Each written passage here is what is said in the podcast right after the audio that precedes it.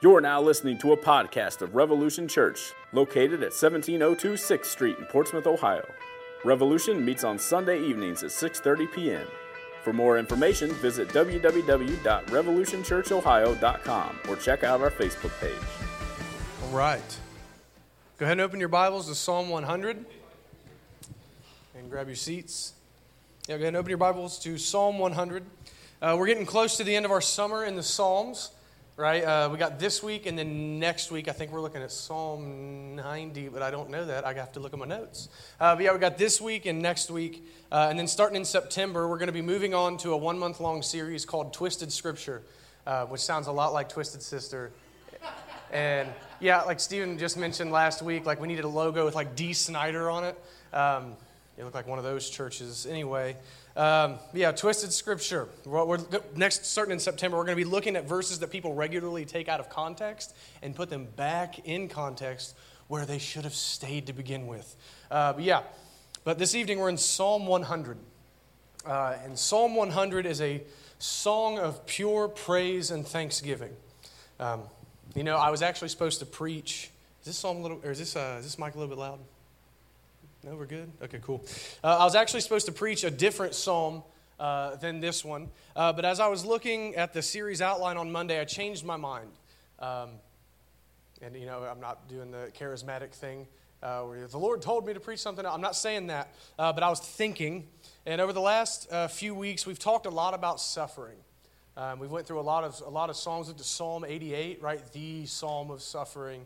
Um, and it's a good thing, it's a good and needed thing, especially in American churches, for us to talk about suffering a good bit because we need to have a good theology of suffering, right? We've got to have a drawer uh, to pull out and look at that and look at suffering in a proper way.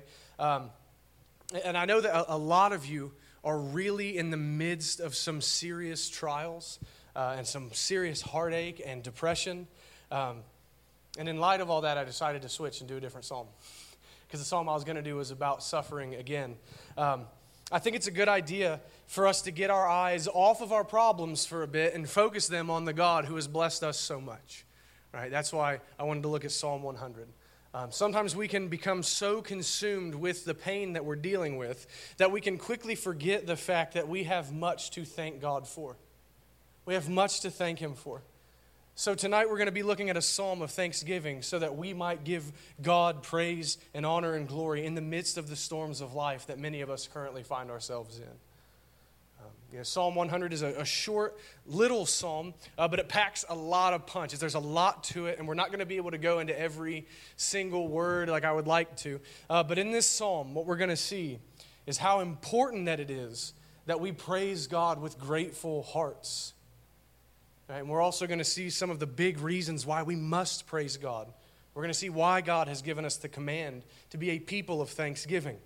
Again, we have so much to praise and thank God for. And my goal this evening is to bring, uh, or rather to help you remember those things that you ought to be thanking God for on a daily basis. And to help, whatever my role might be in it, to help bring you to repentance if you've forgotten.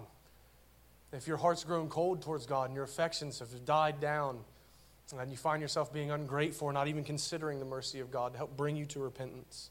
You know, we, we often take so much for granted, but in reality, we should be awestruck by the grace of God displayed toward us every single day that we live and breathe. Uh, so here's my big idea for the sermon this evening. Big idea I think this text is teaching us. As the people of God, we have been blessed by God beyond measure. Therefore, we must praise Him and give Him thanks. This is a very simple psalm. Very simple psalm. So without any more for introduction, Psalm one hundred. A psalm for giving thanks. Make a joyful noise to the Lord, all the earth. Serve the Lord with gladness. Come into His presence with singing. Know that the Lord, He is God. It is He who made us, and we are His. We are His people and the sheep of His pasture. Enter His gates with thanksgiving and His courts with praise. Give thanks to Him. Bless His name. For the Lord is good. His steadfast love endures forever, and His faithfulness to all generations. This is God's word. Let's pray. Father, we thank you for your word given to us. And Lord, as we sang in the opening hymn, speak, Lord, speak to us. Speak to us through your word this evening. Show us that you are a great God and greatly to be praised. God, show us where we've been ungrateful this evening. Show us all the reasons that we ought to be grateful. Show us the blessing that is ours in Christ. Show us the sovereign mercy that you've given to us. Help us to perceive those things, God. Lord, if there are people that are here that do not know you, I pray that they would see these blessings that belong to your people, and they might become envious, and they might turn from their sin and look to your Son, that they might be included in this psalm as well. God, please bless us now as we sit under the ministry of the word. Do a work of grace in our hearts, that we might see you as the great God to whom we owe our worship and our praise and our thanksgiving. I pray you do this in Christ's name. Amen. All right, so this psalm starts with a really unique introduction. It says, a psalm for giving thanks. We're going to hang out here for a minute. All right, uh, this is the only psalm with that introduction in the entire Psalter, by the way, but a psalm for giving thanks. This introduction tells us that God's intention in inspiring this psalm is to instruct us to thank and praise him and to tell us what we ought to praise him for. Right? The psalms are often instructive. But this psalm is meant to orient our hearts toward him, right? To have a Godward perspective and also to stoke fires in our hearts that lead to thanksgiving and gratitude. That's the point of this psalm, to stoke our affections towards God. As the people of God, we should be more thankful. Please hear me on this. Sometimes we, we know this, but we don't know this, right? Like I was listening to a preacher say this morning, we're intellectually catechized, but not our hearts, right? Sometimes we know this. We should be thankful, but it doesn't really register on our hearts. But we should be more thankful than any other people in the world, any other class of creation, more grateful than angels. We should be the most grateful people in the universe. And above all other reasons that we might have to be thankful and grateful to God, here's why above them all that we should be thankful. We have Christ. We have Christ, and through him we know God as our Father. We know Christ. Let that register with you. You know the Son of God in a saving way, Christian. You know him. No longer alienated from him. The promises of God belong to you in him. You've been grafted into spiritual Israel in him. You are one of the people of God. We are the people of God. We should be thankful.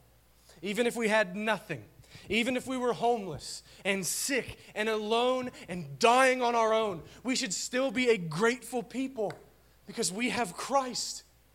Through him, we have the forgiveness of sins, the promise of heaven as our home. We have peace with God, no longer children of wrath. We have the Holy Spirit dwelling in us and conforming us more and more to the image of Christ. We are currently being saved from sin, and one day we will finally be saved from the presence of sin.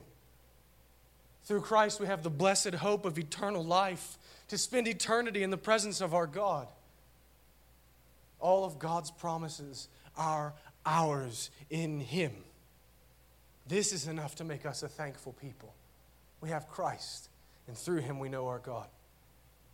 Charles Spurgeon once spoke of a, a poor widow who lived in a village, a little poor village in England, and she had no children.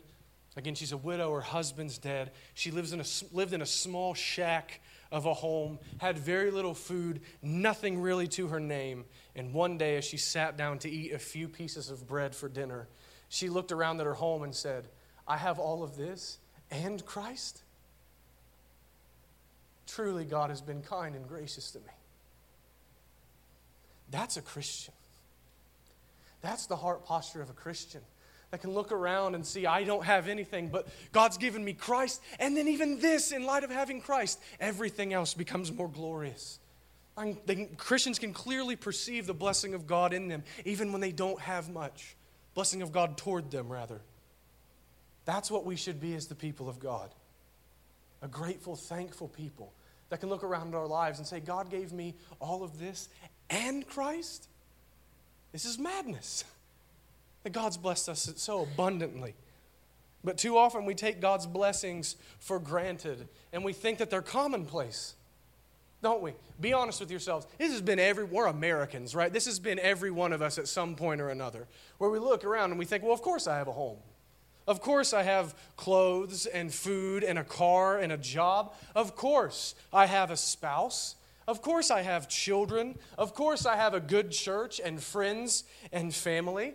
And we think, if we're honest with ourselves, those things are normal.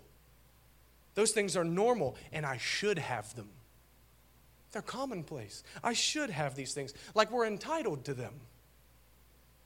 Or, and God save us from this, if this is any of us, we hear the gospel and the promises of God that flow from it, and we think, of course God sent his son. Of, of course Jesus lived and died and was raised on my behalf. Of course I have the forgiveness of sins and God is my Father. Of course I have faith. Of course I can pray and be heard. Of course I will spend eternity with my God. What do we mean, of course, whenever we think of those things? How dare we treat these things as common or that we're entitled to any of them? We are sinners. We are sinners who have sinned against and offended a holy, pure, and innocent God. All we deserve is the full weight of the wrath of God to come against us. All we deserve is the fires of hell. And yet God has given us a Savior. And God has given us all of the blessings of the gospel that come from the person and work of Christ. And God has given us all of these earthly, temporal blessings. We deserve nothing but wrath, but God has been so good and so kind to us. Too often we live our lives with no sense of wonder and no sense of awe at the grace of God displayed towards us. Never pausing to ponder on how gracious and good that God has actually been to us. Too often, we, that's us. Never stopping to thank Him, to think of all the blessings that He's given to us. And because of that, we live our lives and lack daily gratitude to God. Right? Sometimes you ever hear someone say, count your blessings, and you're like, ah, it's cliche, and you kind of, it's biblical. It's not a cliche. It's a cliche because we have hard hearts. We should daily think on the kindness of God towards us. You know, too often when God allows us to go through trial and pain, consider this, because I know this is a lot of us. Too often whenever we go through trial and pain, we think, why is God allowing this to happen to me? Like we deserve better. But we never even thanked Him for all of the good days of joy where we could easily see His blessings before the trial came. And I'm not saying that that's why He's placed pain on you. I'm not saying that. I'm not God. I don't know that. But you ever think about that in the midst of your pain? God, why are you doing this to me? It's as if He responds and says, did you ever thank me for the good days? No. Too often we're an ungrateful people. So let me ask you this, just real quick. Do you have literally anything? Of course you do. It's a rhetorical question. I look around and we're all clothed, right? As far as I can tell. Not that I'm like looking that hard. I don't. We're all clothed, right? I'm extremely well fed, and I know some of you are as well. We drove in cars here, most of us, or at least had knew a friend that could give us a lift. We're going to leave here and go to our homes, right? Where we have refrigerators full of food and electricity. Do you have literally anything? I look around and I see most of us, or a lot of us, are married. Some of us have children. Most of us are going to wake up tomorrow and go to work. Do you have literally anything? Then thank God for it. James one seventeen, every good and every perfect gift is from above, coming down from the Father of lights, with whom there is no variation or shadow due to change. Whatever you have comes from Him. Everything you have. Every material blessing from Him, from Him. Everything is His. He's broken off a piece of it and given it to you out of His grace. Thank Him. Let me ask you another question. Is Christ yours? Are you a Christian? Have you repented of your sins and trusted in the Son of God for salvation? If, if so, then thank God. Ephesians one three, blessed be the God and Father of our Lord Jesus Christ, who has blessed us in Christ with every spiritual blessing in the heavenly places. Paul says here that God is to be blessed by us. We're to be grateful to him and thank him and praise his holy name because he has given us every spiritual blessing that we could possibly have. He has not skimped out on us.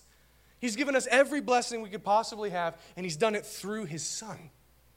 So thank him for his blessing towards you, Christian. Both material blessing and spiritual blessing, all from him to you by sovereign grace. Our prayers ought to be filled to the brim with thanksgiving and praise. Our hearts ought to be overflowing daily with gratitude to God. May it never be said that we, the people of God, are an ungrateful bunch of brats. May it never be said that we were a pack of ingrates to a God who has been so merciful. Praise him. Thank him. He's been so kind to every one of us. Let's dig into this psalm. Let's dig into this psalm. And we're going to start by quickly looking at verses one, two, and four. We're just going to kind of skim over those. Um, not, that they, they're not, not that they're not worth our time, but for the sake of time this evening, we're going to skim through those. But then we're going to really focus on verses three and five. So let's read one, two, and four. Make a joyful noise to the Lord, all the earth. Serve the Lord with gladness. Come into his presence with singing. Verse four, enter his gates with thanksgiving and his courts with praise. Give thanks to him. Bless his name. So what we just read here is that all people everywhere owe God worship. Make a joyful noise to the Lord, all the earth. Everyone, everywhere owes God worship. All of our gratitude is owed to him, all of our thanksgiving owed to him, right? Not to the concept of the universe, right? You guys ever hear that? You ever watch T V and you just get really annoyed with that? Thank the universe for that. What are you talking about, right? Or like the universe put me and my husband together. That's stupid, right? That's really stupid. I wasn't always a Christian, but even when I was an atheist, I always thought people are dumb when they talk that way, right? So if you're here and you're not a Christian, um, stop talking like that. That you sound dumb. Right? The universe. What do you mean the universe? This impersonal force. Thank you. Who are you thinking? Thanking. My redneck's kicking in, and think and thank sound the same. I apologize. Who are you thanking whenever you thank the universe? Or this abstract concept that has brought these things together. The universe doesn't do that. It just is. It's impersonal. Our thanks, our, our gratitude is owed to God. Yahweh, the God of the Scriptures. That's who, that's who deserves all of our worship. Nothing else. Nothing else. Again, we can express gratitude to people who have helped us, but ultimately it all goes up to God. It all goes to him. You know, all of us naturally have feelings of gratitude and seek to express it in some way, to someone or to something. Right? That's why you hear unbelievers thanking the universe, even though that sounds ridiculous. It's because everyone experiences this overwhelming feeling of gratitude. Whenever something happens that's good to you, a blessing comes to you, but you can't trace it back to any human origin, and people just feel gratitude. All of these expressions are owed to God. He's due to them. In fact, you feel this way, this overwhelming feeling of gratitude towards something, because everyone intrinsically knows that God exists. We were created for worship. All the earth owes him worship. He is to be worshiped and praised. That's why we feel gratitude all the time, because there is a God, and it's to him that the world owes their worship. But we owe him not just our gratitude, we also owe him worship and service. It's to serve the Lord with gladness, right? Service is our obedience to him, walking in step with his commandments, and our holy living, right? We owe him service and worship and praise. We speak with our mouths the good things of God and extol him with our voices. And we're commanded to do all of this with a willing heart. Serve the Lord with gladness. It's an attitude. Joy. Make a joyful noise to him. We're to praise him and to worship him and thank him out of, with hearts overflowing with joy, because we want to do it, because we want to praise him. We want to declare his goodness because we love him. So what we read in verses one, two, and four, just to sum it up real quick, are seven commandments that all overlap a little bit, but are telling us to praise and worship God with thankful hearts, right? That's pretty easy to see, and I'm not going to labor that point. And we could spend a lot of time on those verses, right? I really wanted to hit verse four and tell you all how that's talking about corporate worship. Enter into his courts, enter his gates, right? That's what we're doing right now. Not that this building itself is holy, but we're coming together as his people. I'm already making the point. Anyhow, we don't have time to go into all that stuff. But I just want you to see, above all things, in these three verses, the plain commandments that we should thank and praise him with glad hearts. But why? Why? Why should we praise God? Why should we thank him? Why should we have grateful hearts to him? I love this, that more often than not, God tells us the why, right? Because whenever you read the Bible, you should be asking questions. Why would God say this? Why did this happen? Why would God work, act this way? God gives us the why right there in the text, more often than not. As he gives the command, he gives the reason for the command. Verses three and five tell us at least six reasons why we should praise and worship God with grateful hearts. So we're going to dig through those line by line. Verse three, know that the Lord, he is God. There's your first reason. Know that Yahweh, he is God. The God of the Scriptures is God, and he is God alone. First reason you should worship him. He is God alone. There is no other God besides him. He alone is the eternal one. There is none higher than him. He is infinite. He is the source of all that is. He is the uncreated one. He is God. And the verse says, know this. Know that the Lord, he is God. So people of God, know this. Ponder on it. Contemplate it is what that means, to know it. Contemplate this. He alone is God. He alone is perfect. He, according to Matthew Henry, is the first cause and last end of all things. It's a beautiful way to put it. First cause and last end. He is holy. He alone is holy. He is other from everything else. He is God and not a man. He is God and not a man. By his very nature of godhood, he deserves our praise. If for no other reason, then because he is God. So hear me, he is God and you are not. He is God and you are not. Therefore, worship him as God. You're obligated to worship him because, again, if for no other reason, because he is God, we worship him. Second reason, it is he who made us and we are his. It is he who made us and we are his. It is God who made us. So the King James says, it is he who made us and not we ourselves. Right, and there's some dispute on which one should be used. We'll use them both. It's he who made us and not we ourselves. You didn't make yourself. You didn't make yourself. He made you. And because he made you, we are his. Right? You are his property.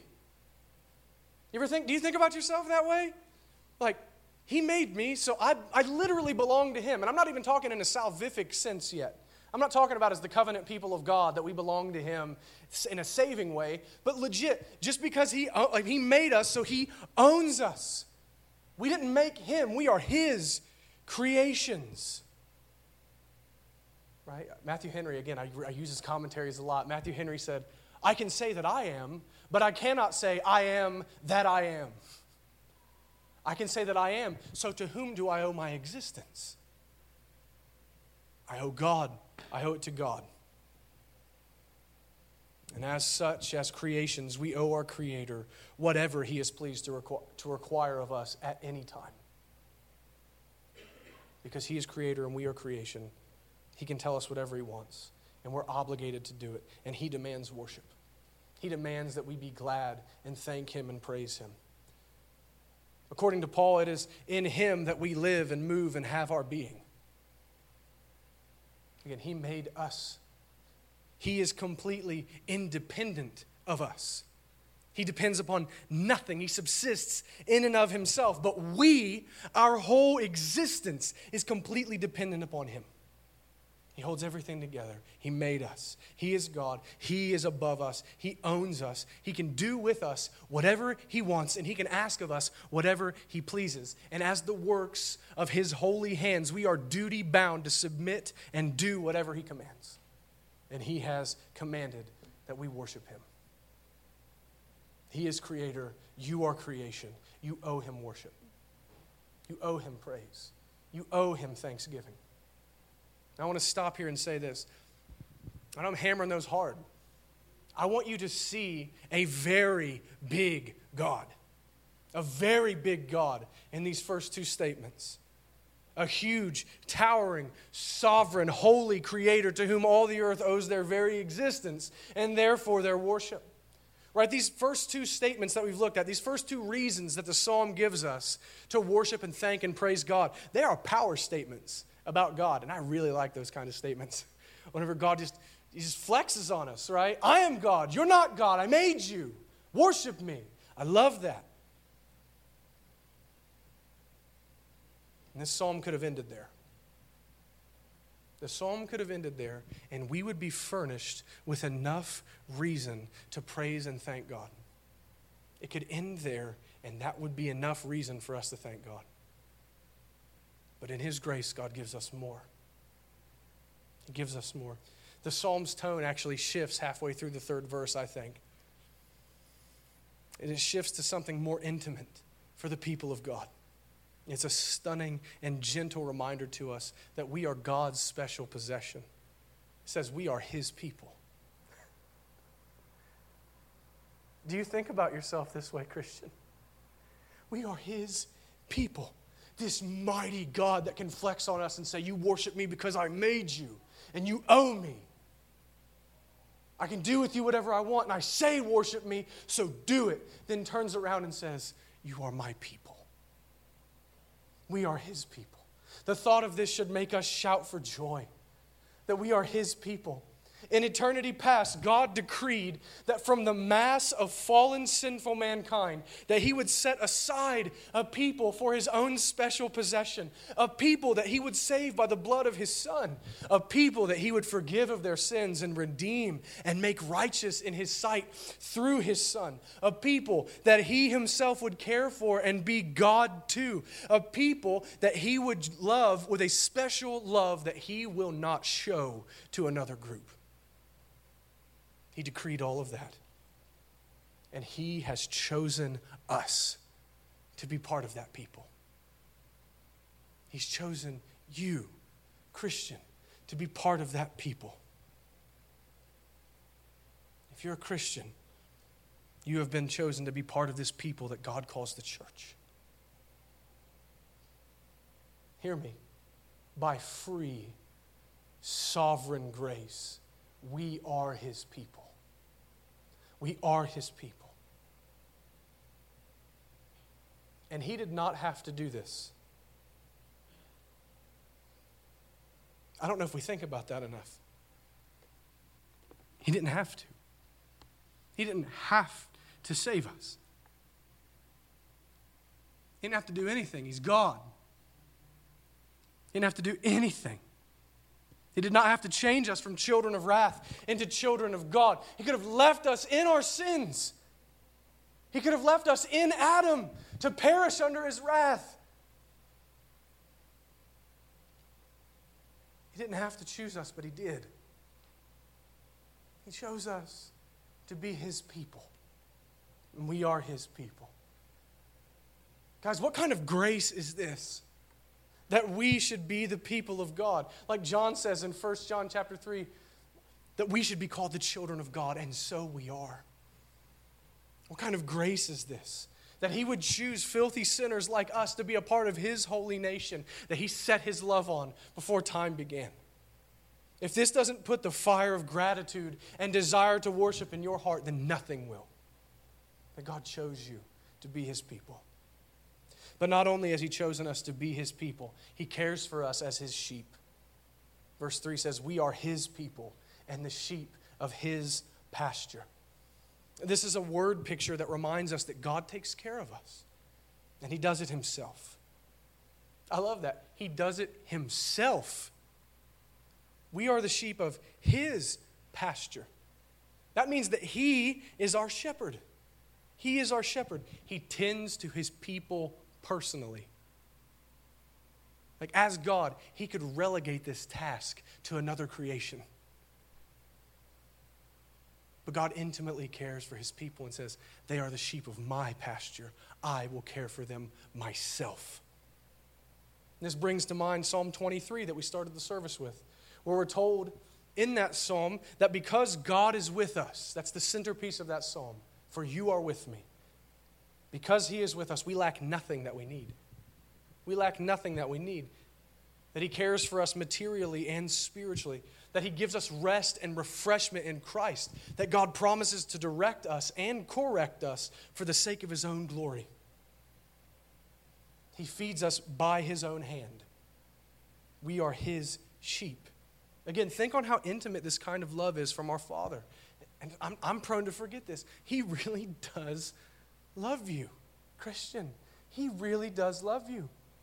He really loves his people. He doesn't look at us with disdain. He looks at us and says, my sheep that I'm going to take care of, my sheep that I care for, you belong to me. I don't just tolerate you. I put. I don't just put up with you. I care for you. And because he cares for us, we are secure in his loving care. And again, that should make us rejoice that God personally cares for us. Again, as I said earlier, that he loves his covenant people too much to allow anyone else to care for them. So he keeps his hand upon us. And he tends to all of his sheep. Right? I know this is a corporate psalm for the whole body, but he tends to all of his sheep. He cares for us all individually according to our needs, as well as corporately as his whole people. He cares for every one of us individually. He has the strength to do that. He doesn't get tired. He's always guiding all of us, and he loses no sheep. Like John ten tells us, he doesn't lose sheep. He's the good shepherd. But can't we all point back to various instances in our lives and see that was my God? Whether he was holding something back from you or he gave you something, can't you point back to a point, place in your life and say, that was God, that that was God caring for me, that was God providing for me? All of us, if we're honest, we can do that. Would any of us ever dare say that God has ever deserted us and left us to live in our own strength and to figure things out on our own? Of course not. He's taken care of us because we are his sheep and he is the good shepherd of our souls. We must praise him for his care for us. But now finally we come to a summary statement about God.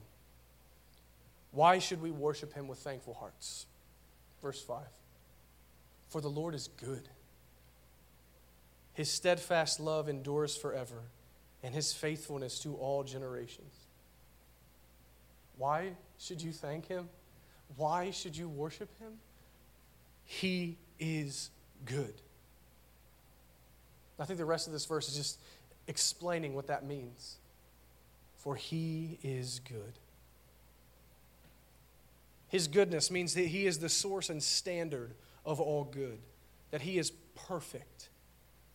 And from these manifold perfections of God, he acts in this perfection toward us in a way that we benefit from. That's what his goodness is. His goodness is the sum total of all of his attributes, and he acts in that perfection so in a way that we would benefit from. So from his goodness, we receive blessing. From his goodness, right, his goodness imitate, emanates from him and to us. And because he is good, we are blessed. Not one of Christ's people can ever say that God hasn't been good to them. Can one of us ever say, Christian, can you say that God has not blessed you? That he has not been good to you? Even in the darkest hours and deepest valleys and darkest nights of the soul, we can always look back on our lives and see the goodness of God toward us. He's blessed us, that He sustained us, that He's given us strength that we did not have in our own to get through. And when everything is said and done, we can look back and see that the pain has resulted in blessing for us as God has worked through it. And I'm not saying materially, I mean spiritually. We've grown from it. We trust Him more. He's blessed us spiritually by the end of all of our trials. Surely we can see that God has carried us through trials in the past, and He's provided for us in more ways that we can count, if we really sit down and think about them. He's provided us life through His Son. He's given us literally everything that we have. He is good. And as His people, we receive blessing from that goodness. And from His goodness flows His steadfast love. From His goodness flows His steadfast love that endures forever. And from His goodness flows His faithfulness to all generations. Let's consider His steadfast love. Because He is good, because He is good, His love for us will never run out. Hear that, Christian. His love for you will never run out. His love is a fountain that you cannot run dry. His mercy, His grace, His faithfulness towards you, His love, you cannot run it out. He's never going to stop acting on your behalf for your good. You are the object of His mercy and His love, and He will always show it to you. His love endures forever, and He will forever be faithful to us. Even when you're not faithful to Him, Paul says He will continue to be faithful because He cannot deny Himself. He will not deny Himself a people. So even in the midst of our faithlessness, He will be faithful to us. His faithfulness endures through all generations. Please hear me on this. Our God is a God of patience. Faithfulness that endures, love that endures forever, a God of patience towards us. Again, He doesn't tolerate us. Even in the midst of our sin, He is patient toward us. He continues to love us even in the midst of our rebellion. He continues to work repentance in us time and time again. He is the God of patience with us because He is good. That's why His love endures forever. That's why He's patient. He's merciful and gracious with us. No matter the sins that we commit, no matter how often that we fail, nothing can shake His faithfulness and steadfast love for His people. His mercy and grace know no end. We are eternally His forever. Please let me say this. What kind of a God is this? Why should we worship Him? Why should we come to Him with thankful hearts? What other God is like this? In any false religion in the world, show me a God that rivals Him. Any God you could imagine in your mind, show me a God that rivals Him. No one loves like this. No one is patient like this. No one has mercy like this. No one is good like this. Why should we worship Him with thankful hearts? Because there is none like Him. None like Him. No one else deserves our gratitude and our worship and our praise. No one deserves it but Him. He stands alone, unchallenged, unrivaled in His goodness towards us. All praise and glory and honor and worship and thanksgiving belong to our God alone because He is God. He has made us and owns us. He has made us into His people. He cares for us. He is good, and His steadfast love and faithfulness knows no end for His people. So we can say, all creatures of our God and King, lift up your voice and with us sing, oh, praise Him. He has been so good. We must worship Him with glad hearts because of who He is and the mercy He's shown us. So as we wrap all this up, let me, let me say something. If you've been living with an ungrateful heart, never stopping to consider God's great love and mercy towards you, if you've been living a life of thankless prayer, taking for granted all that God has done for you and how good he has been to you in Christ, you must repent. You must repent. I don't mean to sound harsh, and I don't mean to sound unsympathetic. I don't care what you're going through in your life. I mean, I care, but in this instance, I don't care. You must repent. No matter what kind of pain God might be letting you go through, no matter what kind of sorrow or trouble or trial that is on you, you must repent if you've been living a life of ingratitude. Because how dare any of God's creation live this way? Whatever it is that you think that you might be lacking, you lack nothing. Because God has been so kind to you. Repent. Let your ungrateful heart be broken by the truth that God has been so good to you. Let it be broken. Go to God and confess that you've been living as an ungrateful child, and then look to your Savior. Again, he's merciful. His steadfast love endures forever.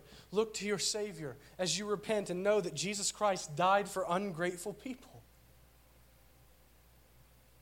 And that he also lived a life of perfect thanksgiving in your place. So look to him. Repent of your sin and your ingratitude and look to him, because God's steadfast love endures for you, you ungrateful sinner. Forgiveness is yours in Christ, so run to Christ and let your gratitude for the forgiveness that you have just received, let thankfulness well up in your heart that you might worship him with the gratitude that you should have had all along. All of us must live lives of thankfulness. We must all live lives of praise. We must live each day in praise to God for his multitude of blessings that he has given us. We must pray prayers of thanksgiving to him and let that be a daily theme. We must daily recount the goodness of God toward us and never neglect to be glad in our hearts toward him. He has been too good. He has shown us too much kindness and love for us not to respond this way. I'll leave you guys with a quote from Charles Spurgeon. He says, expiatory sacrifices are ended, but those of gratitude will never be out of date. So long as we are receivers of mercy, we must be givers of thanks. So may God grant his people hearts that are bursting with gratitude toward him. Let's pray.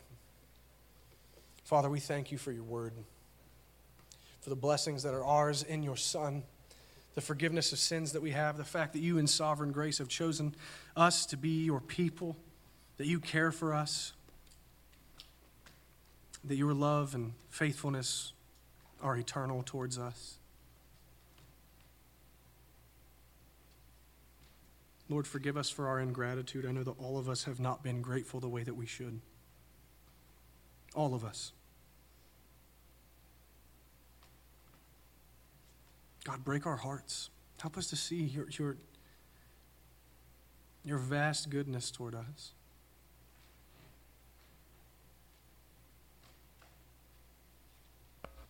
Lord, seal this text in our hearts, that we might never cease to give thanks, that we might never cease to be grateful. And Lord, now we ask that you'd receive our praise and our worship and our thanksgiving as we come to you in song. Please bless us and keep us. Forgive us of our ingratitude and help us to walk in step with the Spirit with thankful hearts. We pray this in Christ's name. Amen.